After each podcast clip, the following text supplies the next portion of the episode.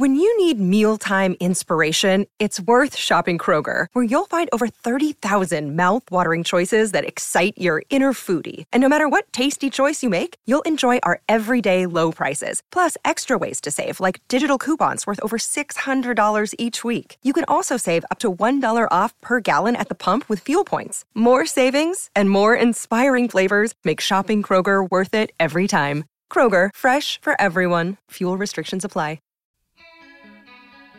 A lot of people live in denial because they think that to be realistic is to be depressing. I'm Dr. Mike, host of Going There. It was the first song where I wrote about how I felt like my depression was killing me and I didn't want it.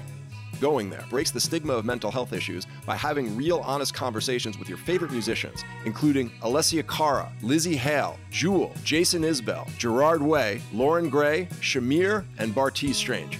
There was something there that was so raw where I was like, wow, I can't believe someone would say that. Let's go there on Going There with Dr. Mike, brought to you by SoundMind Live and the Consequence Podcast Network every other Tuesday, wherever you get your podcasts.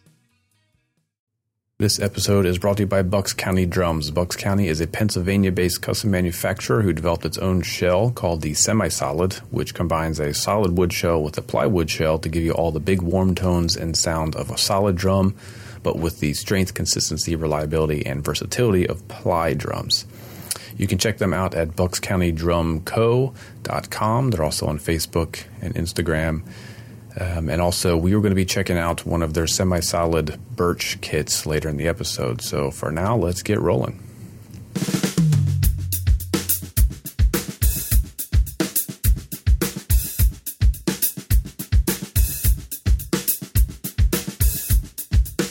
What's up, everyone? Mike Johnson here. And before we get started, I just wanted to ask you all a favor. If you enjoy this podcast and if you get a lot out of this, please do us a favor and stop by wherever you're getting this podcast from and give us a 5-star rating and then write a nice review. That helps other drummers find this podcast, and Mike and I would really appreciate it. Now let's talk about some good stuff. All right, so once Mike and I get all caught up, we're going to talk about how to get the most out of your practice time, especially when you're practicing simple grooves. We'll be discussing an article by Chris Prescott. Our featured artist this time is Big and Rich's Keio Stroud. In our gear review section, we'll be checking out a gorgeous kit from Bucks County. It's a Semi-Solid red gum over birch. We'll get to a bunch of your listener questions, and as always, we'll get to your picks of the week.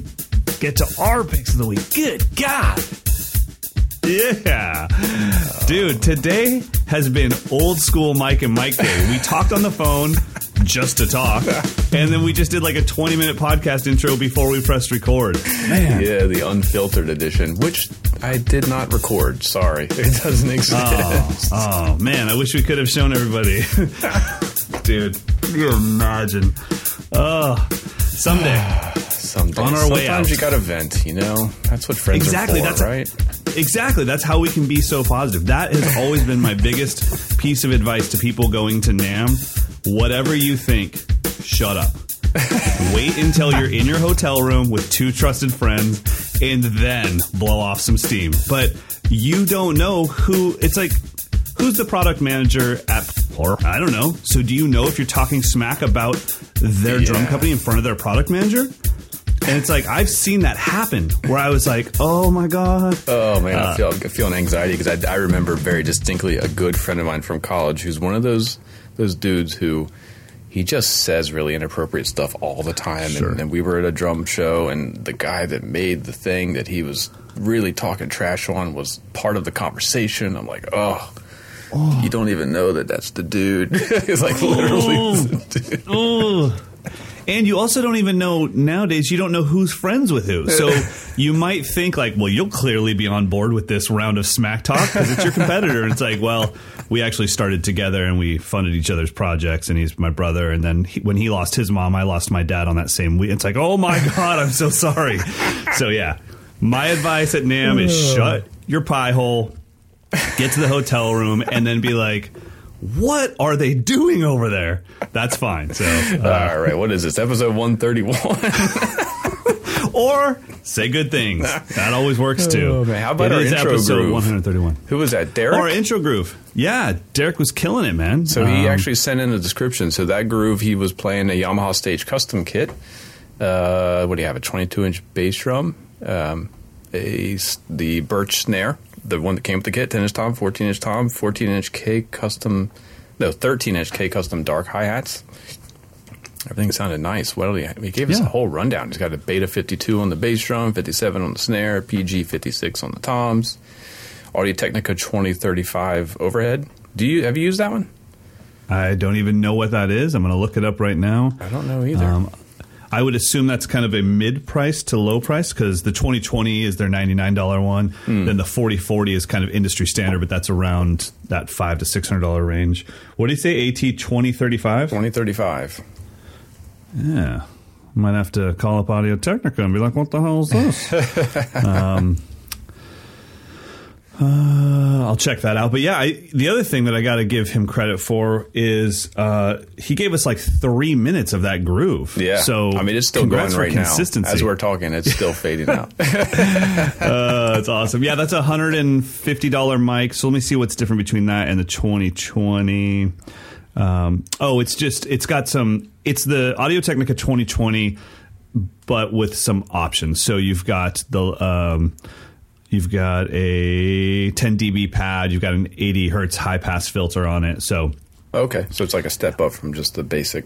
Yep, but same diaphragm. You're getting the same tonalities, but you can put a pad on it. So that'd be a great mic for somebody that is going to use it as a drum mic because, even though it's probably got a pretty high SPL, still, I know for me, I have my main mic, which is an Audio-Technica 5045. That I have as my overhead, it does not have a pad on it. And going through my preamps are almost at zero. And because there's no pad on the pre either? No. You got to buy one of those inline pads. You can do that? Yep. You just get it from Sweetwater or whatever. You just changed my game. Okay, let's pretend that I'm not trying to tout myself as Educator of the Year. Do I just type inline pad to Sweetwater? Probably. Is that the name of it? Is it called an inline pad? Microphone pad probably will bring it up. Okay. I seriously hate when things like that happen where I'm like... Oh, it's like a 3-inch metal thing pad. It just goes on the end of the mic cable. Awesome. I am totally going to get one of those. Whatever the hell that is, I'm getting one. Yeah, I mean, that sounds like it'd be crucial for you because you want to be getting the color of those mic pre's, and if you're not able to gain them up, then you're not getting the color. Exactly. I would think that's the case, and that's actually why I'm not using the 5045 on my bass drum. Is because it'll actually clip. I actually can't use it at all, so I have to use one of my higher end mics that has a pad on it. So, there you go. There's your pick of the week. You didn't have one before we started. Now I do. I gotta find one of these things so that I can make it my pick of the week. All right, brother, you subbed again for Lion King. Congrats. That's awesome. Yeah. Thanks again for Carter for trusting me with his chair. I did. Different conductor, and every conductor has different little things, and I've got to figure them out. So that's, I haven't played with a conductor like in an orchestra type thing in 15 years. So I kind of get in those bearings. The weird part is judging, because where they conduct is called the ictus, where the baton comes down or whatever. Right. How does that relate to where the orchestra actually plays the beats? Yeah. And each one's a little bit different. So I feel like I'm back in college again. It's cool. It's been fun. That's awesome, man. Well, congrats. I'm stoked for you. That's a really cool thing. Now, do you see that moving forward? Do you see that as becoming a bigger part of your world? And I'm not saying, obviously, Carter's got the Lion King thing, but do you see maybe doing more Broadway shows like that? I have no idea. I mean, it certainly is something I think I could do. I don't know. It's like, for me, the professional side of my drumming has always been whatever comes at me, I'll just explore it. Right. But I mean, what the hell does it feel like to be in the pit for the Lion King? And I mean, scary. God, like, well, scary. I gotta imagine. Okay, real quick, since I have seen it in LA or in Hollywood, but I haven't seen the Broadway version. What's the size of the crowd? I don't even know because I'm in a box. It's nearly 2,000 probably. Carter would know. Wow. And I mean, so do you get to run around backstage a little bit before you play? I mean, do you see like the chaos that's going on with the outfits and the costumes? Yeah, totally. I mean, it's actually surprisingly chill. I think because everyone's dialed in. They've done it so much. Yeah, but. Yeah. Yeah, you have to walk on the stage to go down into the under the pit. So you see people are warming up and stretching, and you know Scar will be at the coffee machine. That's so cool. That's so cool, man. Yeah, it's definitely it's pretty surreal. I mean, I think thankfully for me, I'm used to being in a studio and being in that enclosed box. I don't think about the fact that there's 2,000 people out there listening to what's happening. Right. Well, I would assume that gig's probably kind of intense on a focus level anyways. So you're just hyper-focused until you have it completely dialed. Like, what part is that with it? I have huge admiration for his ability to just do that and not break a sweat. It's funny because when you go to observe that type of thing and you see, you know, Carter playing that show and he's just so effortless and he knows exactly when to put his in-ears back on and all that. Right. You kind of get a false confidence of, this ain't too bad. The first time you go to do that and you're the one in the chair with the in-ears on. I mean, literally from, you know, the first downbeat, well, from the first introduction of, you know, welcome to the theater to intermission, I was like glued to the monitor. Sticks were in my hands. I was checking pages. I was checking notes. I was like, which mallets do I need to use? What's coming up? Which preset on the rolling pad should I have ready to go? I mean, it was intense. I wonder if subbing could ever not be like that, because you never get to do 40 shows in a row to finally be like, cool, I got this. You know, if it's kind of one show here and then a week and a half from now, you remember it, but it's not like you did it yesterday. That's what happened to me in this last time. I was like, I forgot to listen to this song. What happens? Right. I can totally see that happening. That's like filling in for a cover band. It's like, I know these songs. And it's you don't know them like the person that plays them every single night at a bar. So I'm always reminded of that when there's like a cover band playing. And I'm like, I don't think this dude's ever taken a lesson in his life, yet he is killing this song harder than I ever could. Yeah. Because I don't know the song that well. So yeah. It's an experience. Awesome, it's certainly, you know, I kind of enjoy high pressure playing for whatever reason, but at the same time, at the end of it, I'm like, man, that was intense. It's just so different because every note is written, or at least been repeated hundreds of times to where it's essentially written. Like Carter's parts are essentially the same thing every single time. So every time I'm like, I played an extra bass drum note there. Like, it's going on in my head. Like, why did I play that extra? Not stuff on a rock gig you would ever think about. Right, but I'm like, I played one extra bass drum note and that one bar break in Hakuna Matata where everyone stops and I hit a freaking bass drum on the downbeat and it shouldn't have been there. Oh, what a surreal world that as musicians that we live in. It's the things that we go through. And you know what's funny too is that Lion King on Broadway and your first wedding gig, same exact feeling in the chair.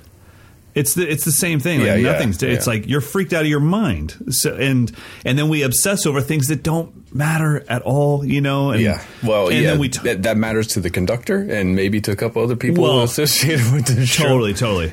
I remember thinking in those times, like, oh, man, I should be playing this groove, or I should be less busy or more busy. And really, I should have been thinking, am I too loud? Like, I should have been thinking, is this consistent? Can people dance to this?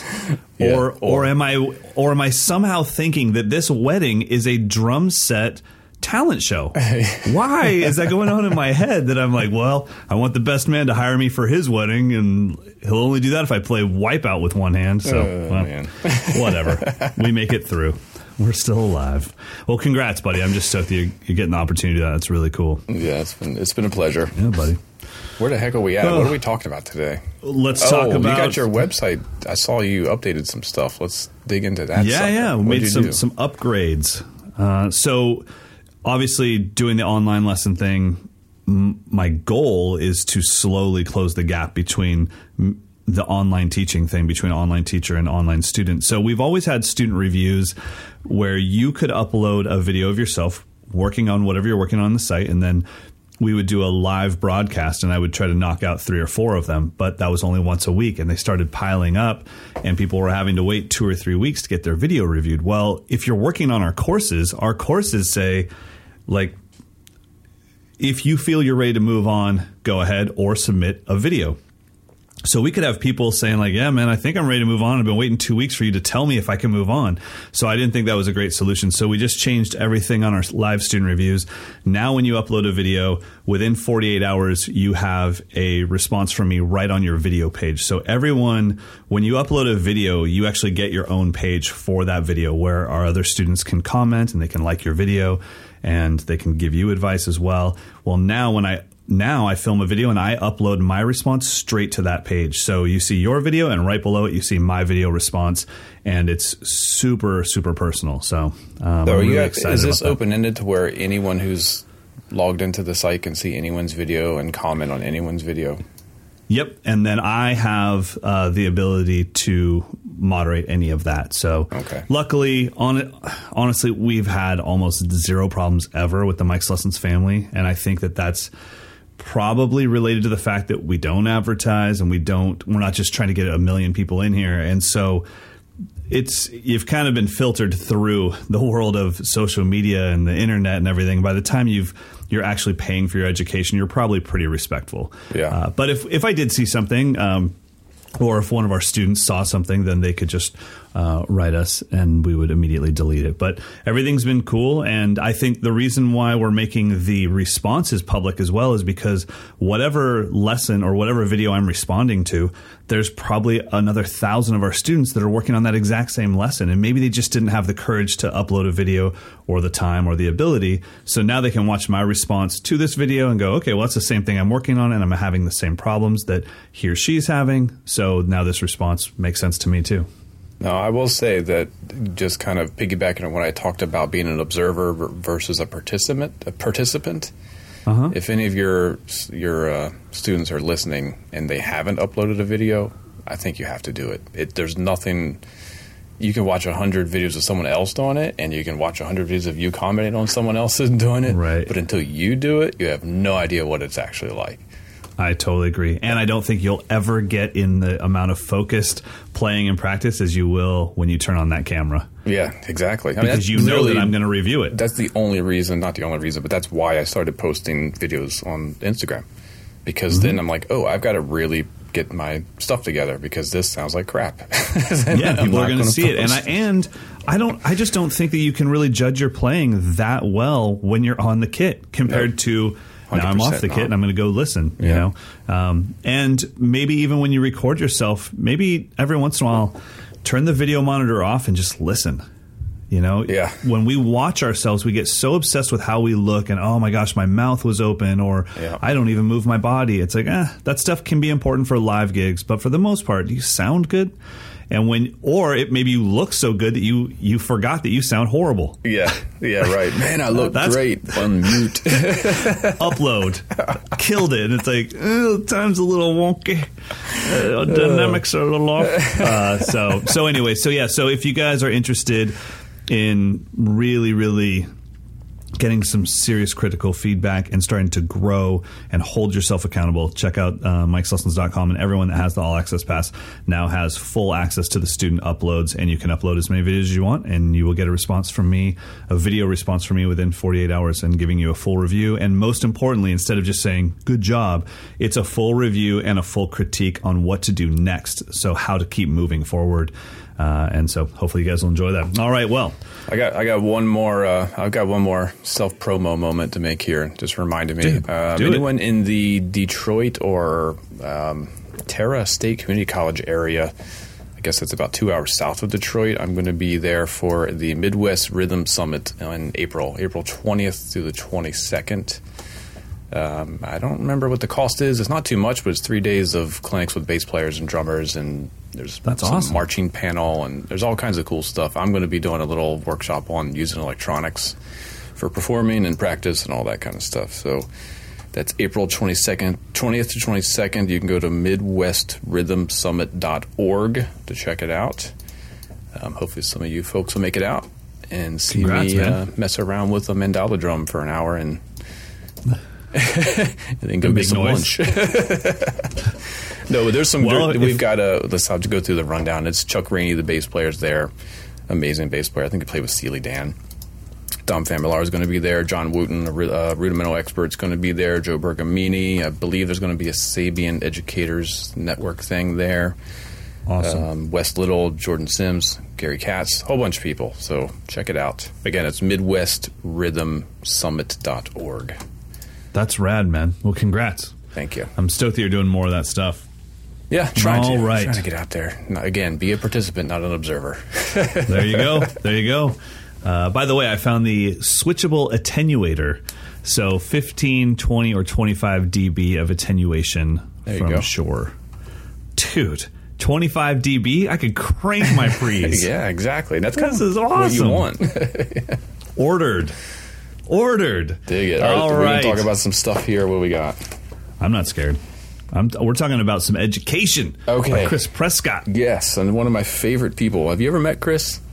I don't think I have. He looked familiar, but I can't tell if he's familiar because I've watched a bunch of his videos or if I've actually met him. But if I did, it was definitely only at NAMM. I don't know him personally. Yeah, he's kind of gone back from the big beard and the no beard look, so you might have caught him in between. But he's been playing with Pinback for a long time. And he did a tour with Jimmy Eat World and Rocket from the Crypt and some other stuff. So he's in San Diego. Really, really cool guy. Teaches a lot, too. So he wrote an article based on this idea that he does with a lot of his students where he has them play learn basic fundamental rock beats, like basic eighth note grooves, nothing syncopated. And then recreate those beats using just the right hand, and so the left hand is not doing anything. So you're playing the hi-hat and the snare with the right hand and then the bass drum. And then you add texture with the left hand by using three different types of grace notes. Three different subdivisions of grace notes, right? Exactly, yeah. So you just fill in all the 16ths in between whatever you're playing with the bass drum and the right hand with the left hand, or you turn it into 16th note triplets and fill in the middle and the third triplet with the left hand, or you do 32nd note drags. Which, I mean, there's a lot of things that you get out of that exercise, and I think that exercise is one of those ones where when you stumble upon it on your own as a drummer, you kind of go like, oh my gosh, this stuff was always there. It was always accessible to me. Yep. And all I had to do was put my left hand in between my right hand and keep the volume down. But the other thing that you get out of it is a great sense of subdivisional awareness. Totally. Going from dippa dippa dappa dippa dicka dicka dicka dicka dicka. Yeah. That's awesome. You get great texture out of it, and then like he does later in the article, you start mixing dippa dippa dappa dippa dicka dicka dappa dippa, and then you really get that broken feel, which is really cool. And you're still just playing eighth notes with your right hand the whole time. And the right foot. That's I don't know why I'm getting so excited. Well, I think that's... Come on, Mike, let's do it. For me, this is how I like to teach. It's like, let's not learn 1,000 exercises. Let's just... 1,000. Is that a number? 10,000. 10,000. 1,000's awesome. Let me take a sip of this here. It's called 1,000. Let me take this sip here, this coffee. I was going to do 1,000 push-ups, but I decided to do 1,000. Sorry. So up for review this month. The new 1,000 hi-hat series. All right. Okay, now it's finally your turn. We're making a shirt that says practice 1,000 hours. Mike Dawson. Practice one beat for 1,000 hours and not 1,000 beats for 1 hour. How about that? I love it. I love it. I agree. But yeah, so anyways, back to your point. This is how you like to teach. Yeah, so I think you learn your basic beats, and those are going to be the beats that we use almost all the time. So why not just re-envision those with different layers of texture and sound? And I mean, that's just scratching the surface. It would be a whole different... once you start adding 16th notes with the bass drum, and how do they, you're playing doubles on top of it, and there's all kinds of stuff. Yeah, and then when you maybe get a little syncopation in the right hand, then that right hand will land on some of those ghost notes with the left hand, and it teaches you, oh, maybe I can't play stacked notes without flamming them. Okay, well, let me clean that up. I think exercises like this allow a drummer to go on some self-discovery, which is cool. Yeah. You have to kind of learn like, oh, wow, man, it looked easy in the pages of Modern Drummer. I mean, my whole teenagehood was built out of me saying, like, I looked a lot easier in the pages of Modern Drummer. Like, right. Yeah, because I'd read it maybe on the school bus or something, and then I'd get home to try it. I'm like, I could have sworn this was going to be a lot easier than this. Yeah. And so I think most of us, we probably have a habit of we just do one type of subdivision with our left hand, whether it's a buzz or a double or a triplet. And this forces you to really, examine the spacing of all that stuff. And since I've been working on this and a few other things, I've been more aware of will it feel better if I do a triplet subdivision with the grace notes, or will it feel better if I do a real tight 32nd note? Not stuff I'd ever thought about before. Let me just fill in with grace notes. That's kind of been the default. Yeah, no, I'm with you. Definitely check out the article in the March issue of Modern Drummer, the Strictly Technique article. And the article is called 3 Birds with 1 Stone, Optimize Your Practice Time by Chris Prescott. Good stuff indeed. All right, you want to talk about our featured artist? Yeah, who we got this week? It is, I don't know how to say his first name. Is it Keio? Keio Stroud. I'm just kidding. He's been in the country band Big and Rich for a number of years now. And it's a big, bombastic, basically a rock show, but with country music kind of flair to it. But he's a powerhouse drummer, and in the story he's featured in the March issue, he kind of gives a little bit of insight into how he got to where he is, which was, to me, was super inspiring. Like he went in, I think he started out as a drum tech. I don't recall, but he was trying to be a drum tech, and it never came to fruition. His dad got him set up with a little fill-in gig, and all of a sudden he was a drummer. And I love that he said in the article, he talks about like, I didn't try to make it as a drummer until I was making it as a drummer. It never even occurred to me. I was It just trying to be a dang tech. Yeah, I didn't move to Nashville to make it. It just happened. Yeah, and it's really cool. I mean, his playing style is really cool too, because when you watch him play, you can just tell that. I mean, I don't know anything about his background. I didn't, I'm not friends with him, but you can just tell how important the primary notes of any groove are, because the other notes, the ghost notes and the things that we think are fun as drummers, they're so low in volume compared to his primary notes. He just grooves so hard with that backbeat. I mean, the backbeat is just, it sounds like a sample. I watched a bunch of live footage of him playing concerts with Big and Rich today, and I was like, that can't be someone's phone. Like, that sounds like a sample. And they're like backstage. It's not in front of the stage, so I know there's no samples, there's no mix going on. But he just cracks the snare the way it sounds like a sample. It's awesome. Yeah, I mean, he credits Bernard Purdie as one of his biggest influences. Dennis Chambers. You can see the powerhouse groove guys that's his inspiration.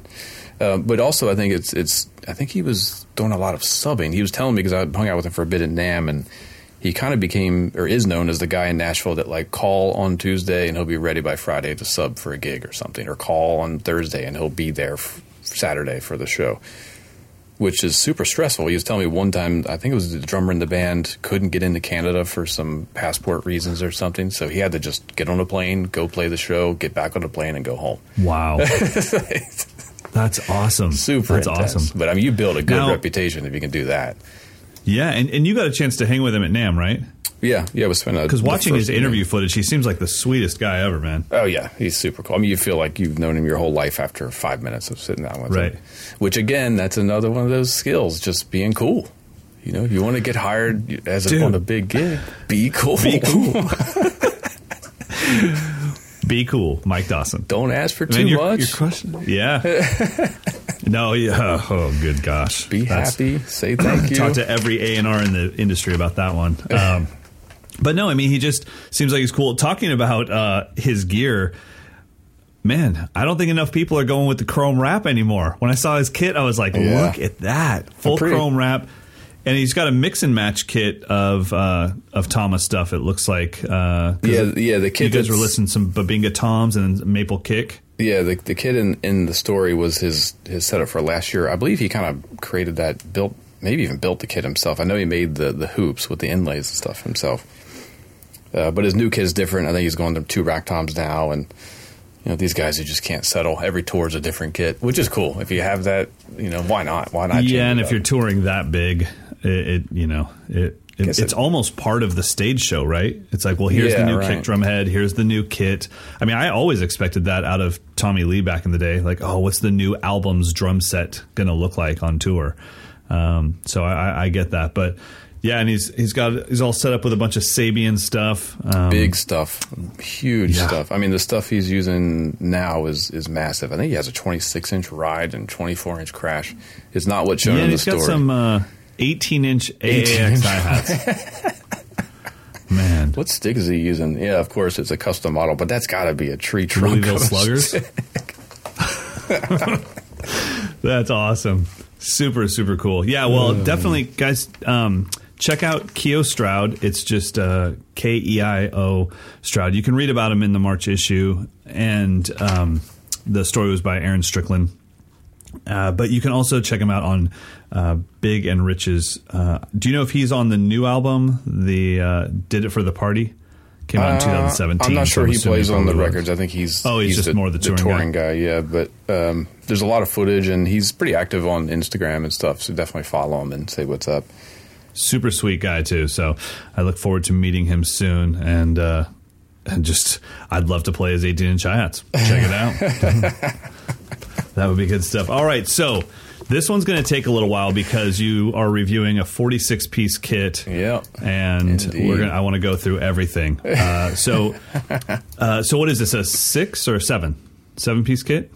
Okay, right? This is a 7-piece. It's a I don't remember the depths, and Chris Carr at Bucks County sent me that info, and I forgot to print it out, but. Nice. It's an 8-inch rack tom, 10-inch rack tom, 12-inch rack tom, 14 and 16-inch floors, and a 20-inch bass drum. And then a matching 6.5 by 14 snare, I believe. So they're all what he calls semi-solid, which means it's a solid core of birch, and then he puts reinforcement rings, ply reinforcement rings. I believe they're maple. Maybe they might be birch. Man, I'm super prepared this week. We've got some semi-solid red gum over birch. I've never played the kit, but I can tell you all about it. Gorgeous twisted exotic finish. Well, first of all, so this Bucks County kit, this is I was just going to ask real quick. Does he only make just Bucks County percussion kits, or does he have lines? Currently, he just has the semi-solid line, but he's working on some other stuff. So I don't know if I can announce that yet. But his flagship, it's his own design of the semi-solid. He takes a solid core of wood and then puts in some ply shell on the inside and outside of that, to kind of reinforce it. So you get like the thick solid wood tone, but then it's kind of easy to tune, and it's more stable like a ply shell. And I'm assuming that also gives him the ability to use really gorgeous veneers on the outside like he did on this one. Yeah, exactly. So that's a red gum outer. Gotcha. All right, so... And how did you like playing an 8? I loved it. Those things are fun. I loved it. They're so much fun. I've only played a few 8s recently, the Tama Superstar and then this one, and... Both of those sounded really good, but this was the first time I hit an 8 that was like, that doesn't sound like a toy. That sounds like a full, big, fat-sounding drum, which was... The reason I didn't rattle off the sizes while you were looking for the sizes is because I was just listening to it, and I was like, that could be a 10, man. Because I'm looking at it from the overhead. Yeah, it had tone. 8s never have tone. They go, doop. Yeah, exactly. But this was like, doop. So it was pretty cool. Yeah. So these are. You want to listen to them first, when we talk more about them. And by the way, let's we're thanking Bucks County for sponsoring this week's episode. So let's listen to them, and then I will go through some more details.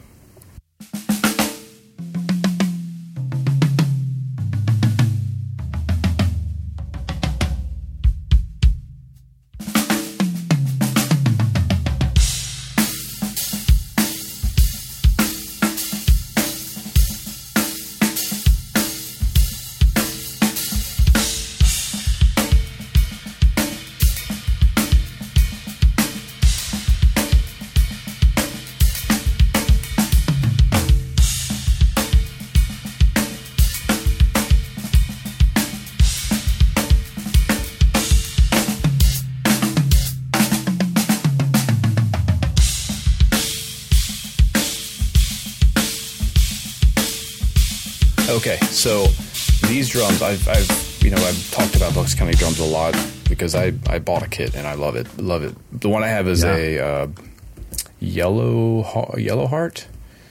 and mahogany. So it's I wanted drums that were kind of like fat and warm. These had like that, for me, it was that like perfect Carter Beauford. Totally. You know, like the microphone, just you don't need to do anything. Put a mic on it and it's the perfect sound right away. Really, really fast and quick, but not like brittle. A different, you know, a unique experience for me to hear a drum that has a super fast response, but it still has a really big, thick sound. I wanted to buy the drums, but he got someone else to buy them. So this kid actually got sold. But, you know, he'll make anything for anyone. Just look him up on Bucks County Drum Co., I believe, is the website. Or you just, you know, obviously just Google it. But okay, help me out here with these mounts. I've never seen this mount before. Yeah, that's another one of his creations. He just it. Okay, he just made that. Developed it. Yeah, so it's like a I think what you can see in the video is the 12-inch tom, which has, I believe, 4 points, 4 rubber gaskets that just rest against the shell. But yeah, it doesn't. He did a lot of prototyping. I was kind of his guinea pig for a lot of it, and I didn't notice any dampening of the shell whatsoever from that thing. So it works great. That's awesome. It's super stable. I like that he's creating his own thing rather than just buying stuff that's already exists. Right. No, it's really cool, and it's got it just looks super clean. So I noticed that right away. The kick was super punchy, but didn't sound overly 20. You know, it sounded like it could be anything you wanted it to be, and I'm still blown away by the tone coming out of that 8. And so if there's that much tone coming out of the 8, then you know the whole kit's just going to sound amazing. And on all of the toms, you have no muffling whatsoever. Like these Zero. Are wide open. Yeah, and they just sound super produced. Yeah, like I said, they were just ready to roll. I also used these on a clinic a couple weeks ago, and even in a club where you're dealing with a weird room sounds, they sounded amazing. At one point, we even turned the mics off, and they sounded like they were mic'd up. It was pretty impressive. I tend to like bigger bass drums for when I'm going for that big kit sound, but this one felt a lot bigger than a 20. Yeah, it sounds fantastic. So definitely everyone check out Bucks County. So you asked me about if he makes anything else. I just found a note that he had sent me that he does have some ply snares that he's going to be launching later this spring, and some other things that I can't talk about yet, but... So the ply drums will be, you know, a more affordable price, but still really, really high quality stuff. And it's going to be, if I remember what he said, it's going to be all one species, like all birch or all maple or all whatever. Whereas with the semi-solid, you can mix and match. You can get your floor toms in one solid core. You can get the rack toms with a different core. You can kind of tune, you know, depending on what the tone of the wood is. Naturally, you know, and he'll guide you. He'll guide you on that. I wouldn't recommend saying, hey, can you give me mahogany 8 and a birch floor tom? Just let him be the expert. Give him the sound you want, and he'll get you the right shells. Clearly, he makes a little bit of everything, because I'm on their stuff right now, and he's got some aluminum drums. And so that's another prototype I checked out, was a solid aluminum core with wood sandwiched between wood. That sounded amazing too. It's really fun to get to experience these madmen drum makers doing just going crazy. I love it. It's pretty cool. It's pretty cool stuff. Well, guys, everyone check out buckscountydrumco.com. That's all you have to do, buckscountydrumco.com. And then you can listen to their stuff, check out their photo gallery, check out all their artists, and read more about their kits. They make amazing stuff. All right. Let's get into some listener questions. All right. Okay, this one comes from Stefan or Stephen. This name always confuses me. Stephane. Would that be Stefan or Stephen? Okay, it's Stefan. Stefan. And the only reason I know that is because isn't that Stefan? Is it Stefan Chamberlain? Who's the kid out of Canada? The French Canadian kid. Is it Stefan? Stefan. I remember I met him in Quebec, and I was like, is your name Stephanie? And he goes, no. And he's a monster player, by the way. But anyways, but I remember it was either Stefan or Stefan. Either way, go ahead. Okay, Stefan. His email name is Witchburner, so... Get it, bro. Dang. Coming in hot. We'll go with Stefan. He says, I like the deep and focused attack of 14-inch floor toms and fills, but I also like the big rumble of a 16, especially when I'm doing ensemble hits. So I've been considering getting a 15-inch floor tom. I've never tuned or tried one, so what are your thoughts and experiences with 15-inch floor toms in terms of tuning range and versatility? I had a 15. I actually ordered a custom 15 from Premiere back in the day. So my Genista had a 15. There you go. Yep. So witch burner. Let's get deep here, buddy. So here's what I would say about the 15. It's not the answer you're looking for. You can get a 14 to do whatever you want. And that 16, that low that you're loving from the 16 that you're feeling through your whole body, no one's hearing that, I promise you. You're just feeling it because you're right next to the drum. But the 15, at least for me, wasn't the answer. The 15...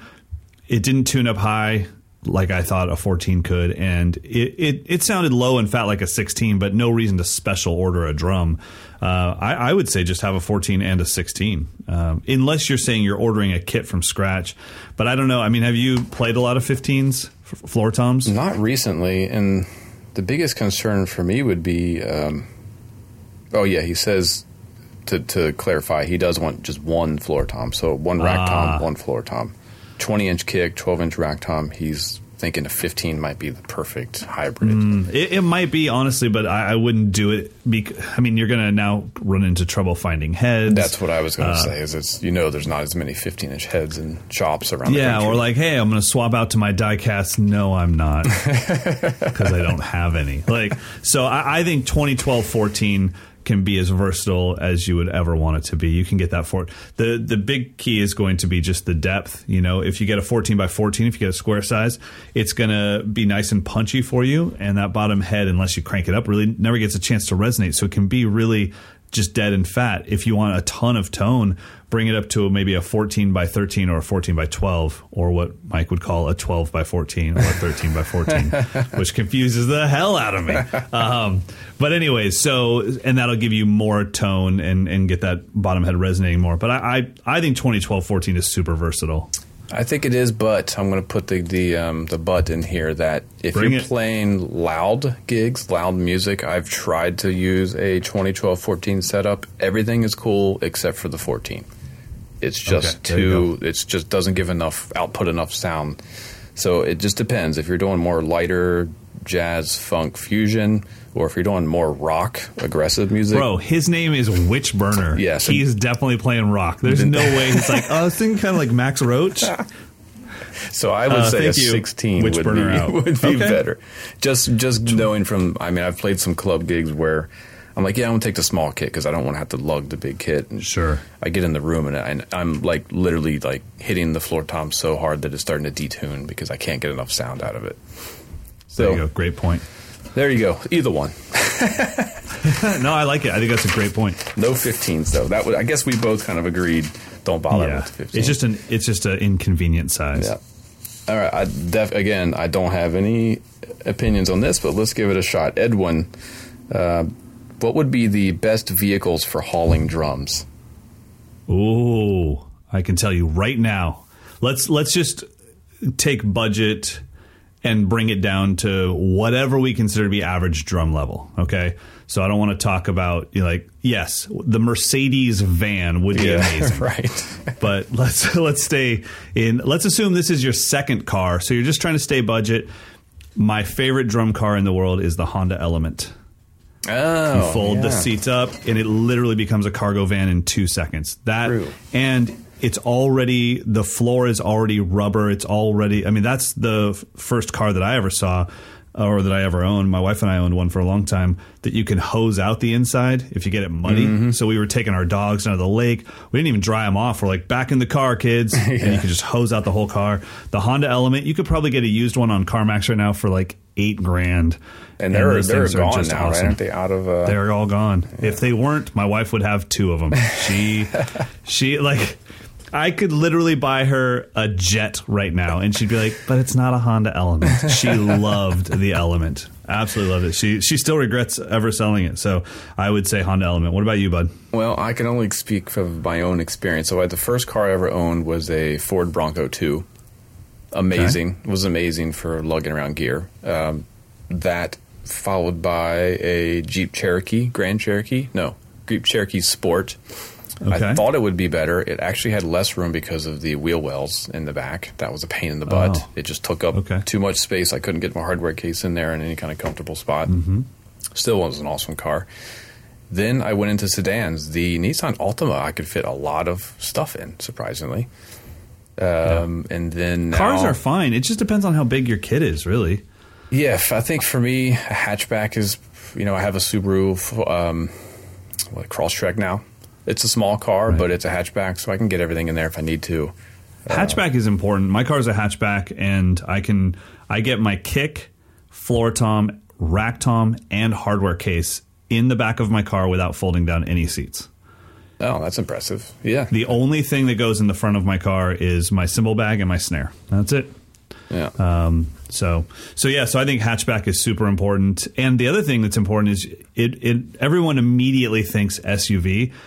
When you get a big SUV, it's really tall, and trying to get your hardware case up into the back of that sucks. That's why hatchbacks are great. That was the problem with the Cherokee, was it was too high, and I had one of those giant SKB, like, looks like a coffin kind of a hardware case.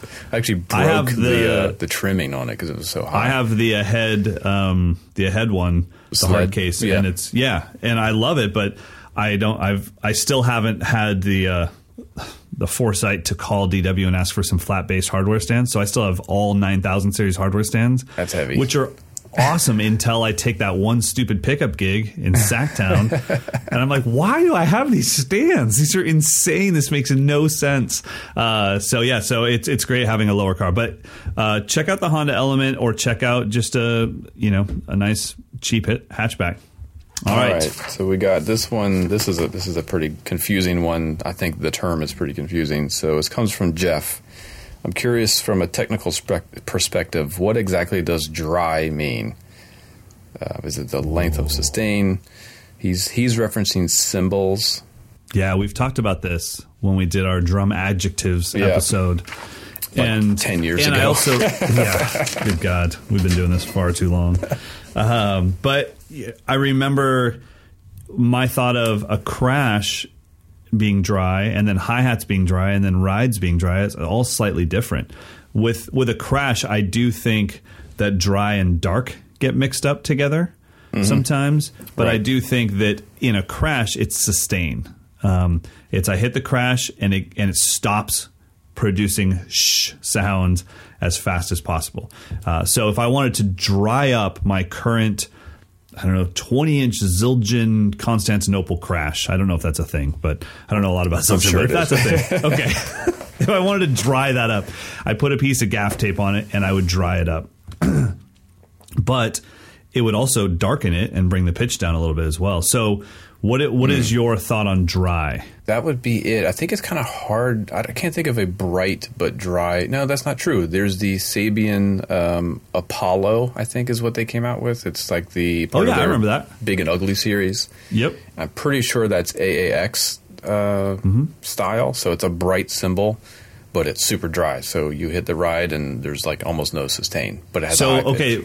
But you initially were probably thinking the same thing I was, like, okay, at this frequency response, when we get rid of those frequencies, now it's drier. And I think that too, because I'm thinking the opposite of dry, I'm thinking shimmery. But really, it's just, to me, it's kind of the duration of the note, however long it lasts.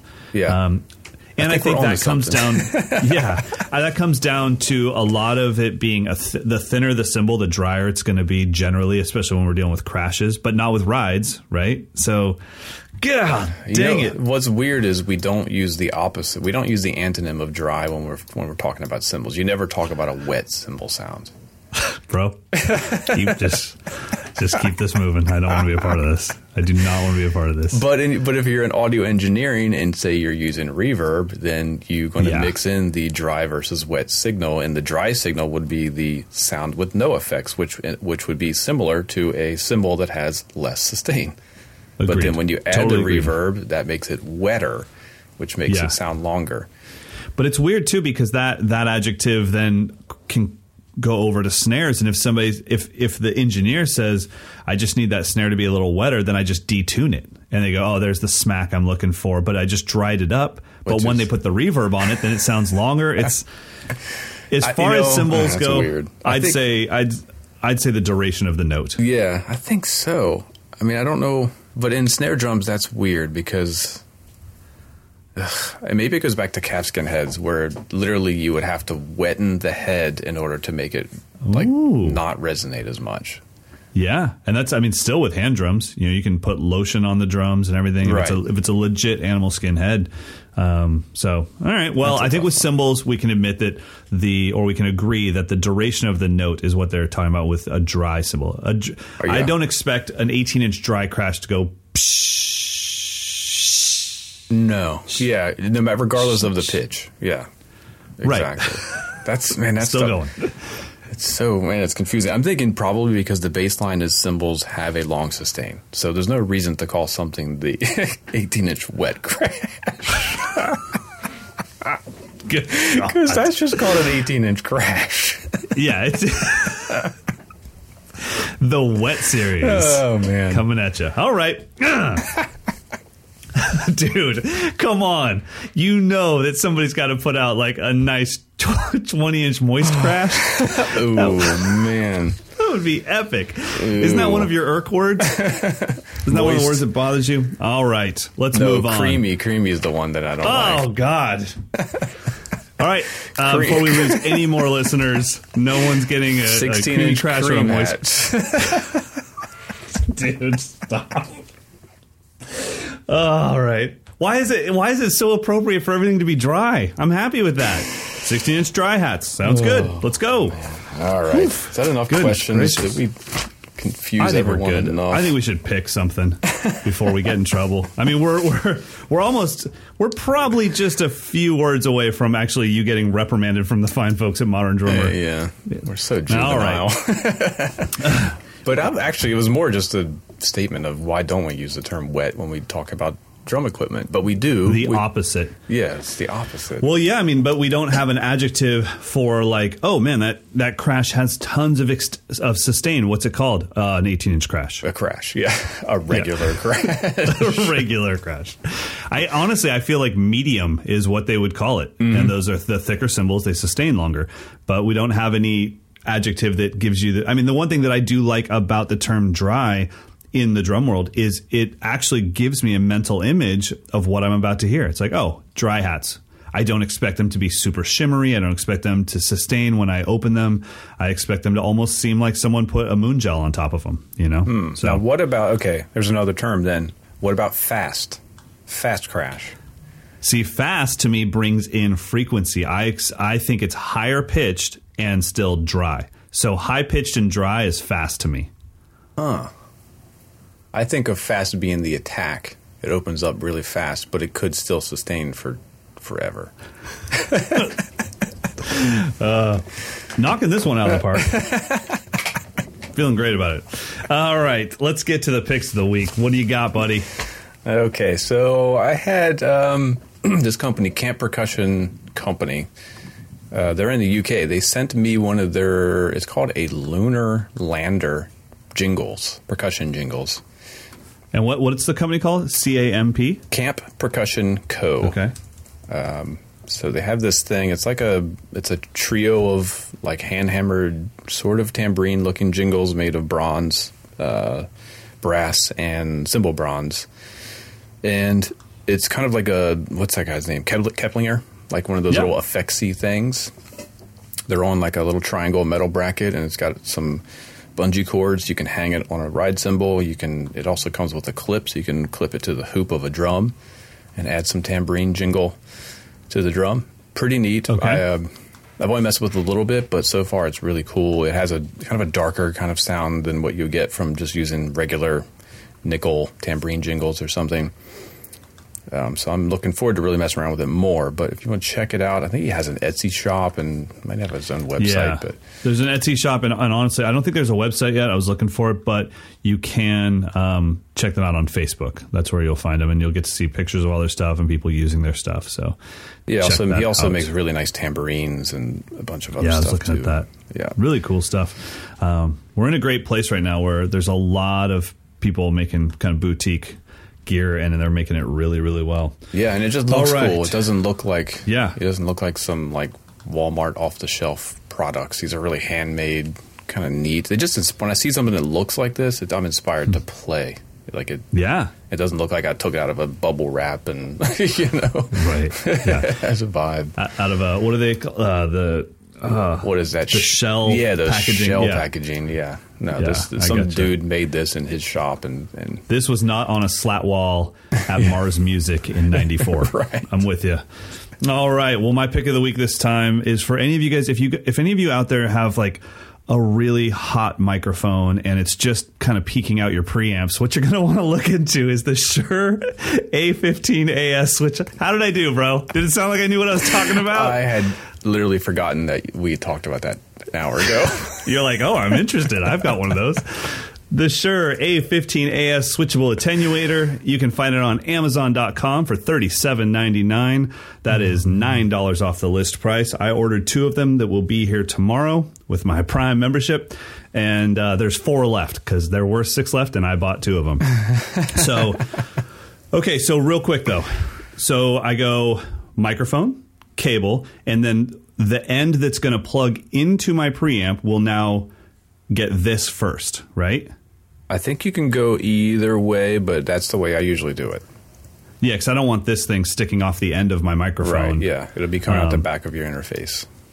Perfect. And then, this one's switchable, so I can really bring it all. It starts at 15 dB, then it's got a 20 dB switch and a 25 negative dB switch, which is pretty rad. You know what? It would be cool if you think about it next show. Do a demo of without the pads and what your overhead and kick sounds like, and then the same thing with the pads and crank the pre's and see what does to the sound. Yeah, I would love that. And cool. This might be something you don't know because you don't have the you don't have Neve pre's, right? But you do have probably emulators, maybe. Yeah, I have the virtual versions. Yeah, I'm just wondering what the difference is, and I cannot get a straight answer online. I've looked through every forum. What the difference is between the big red knob, which seems like gain, and then the trim. Like, which one is giving me the saturation of this preamp? Because each channel has the big red gain knob, and right next to it has a trim knob. And I don't really know what each one is doing individually, because they're both turning up the gain.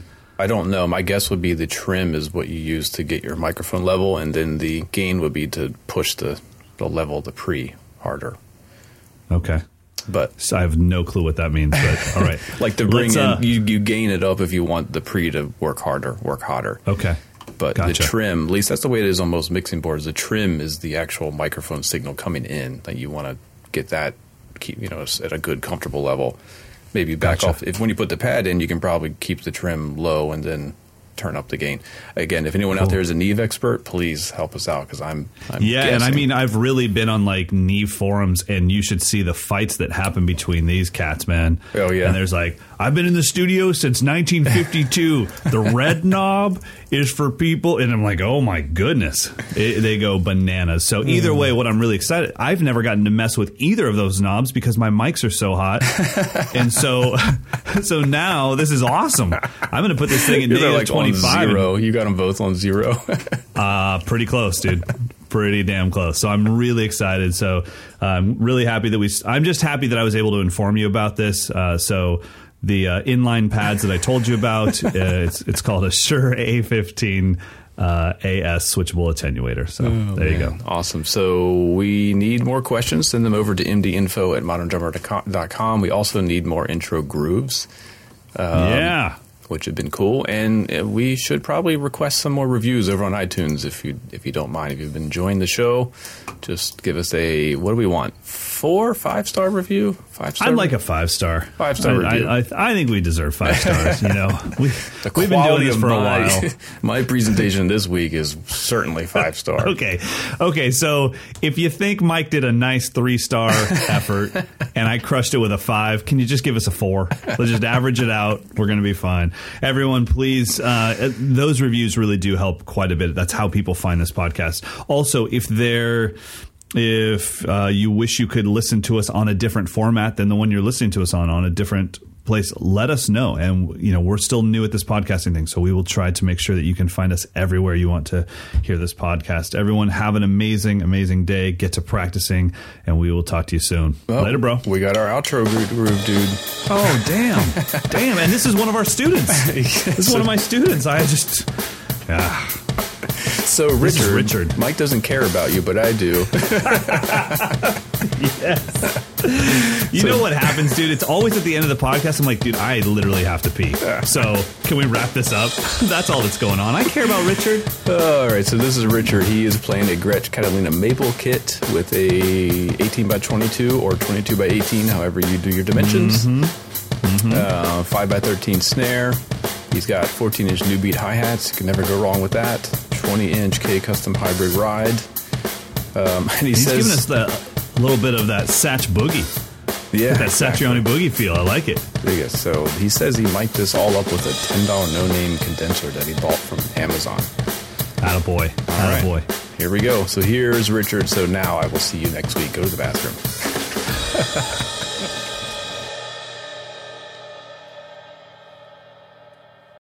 Without the ones like you, who work tirelessly to keep things running, everything would suddenly stop. Hospitals, factories, schools, and power plants, they all depend on you. No matter the weather, emergency, or time of day, you're the ones who get it done. At Grainger, we're here for you, with professional-grade industrial supplies. Count on real-time product availability and fast delivery. Call, clickgrainger.com or just stop by. Grainger, for the ones who get it done. When you visit Arizona, time is measured in moments, not minutes. Like the moment your work stress disappears as you kayak through the canyons. Or the moment you discover the life-changing effects of prickly pear chocolate. But nothing beats the moment you see the Grand Canyon for the very first time. Visit a new state of mind. Learn more at hereyouareaz.com.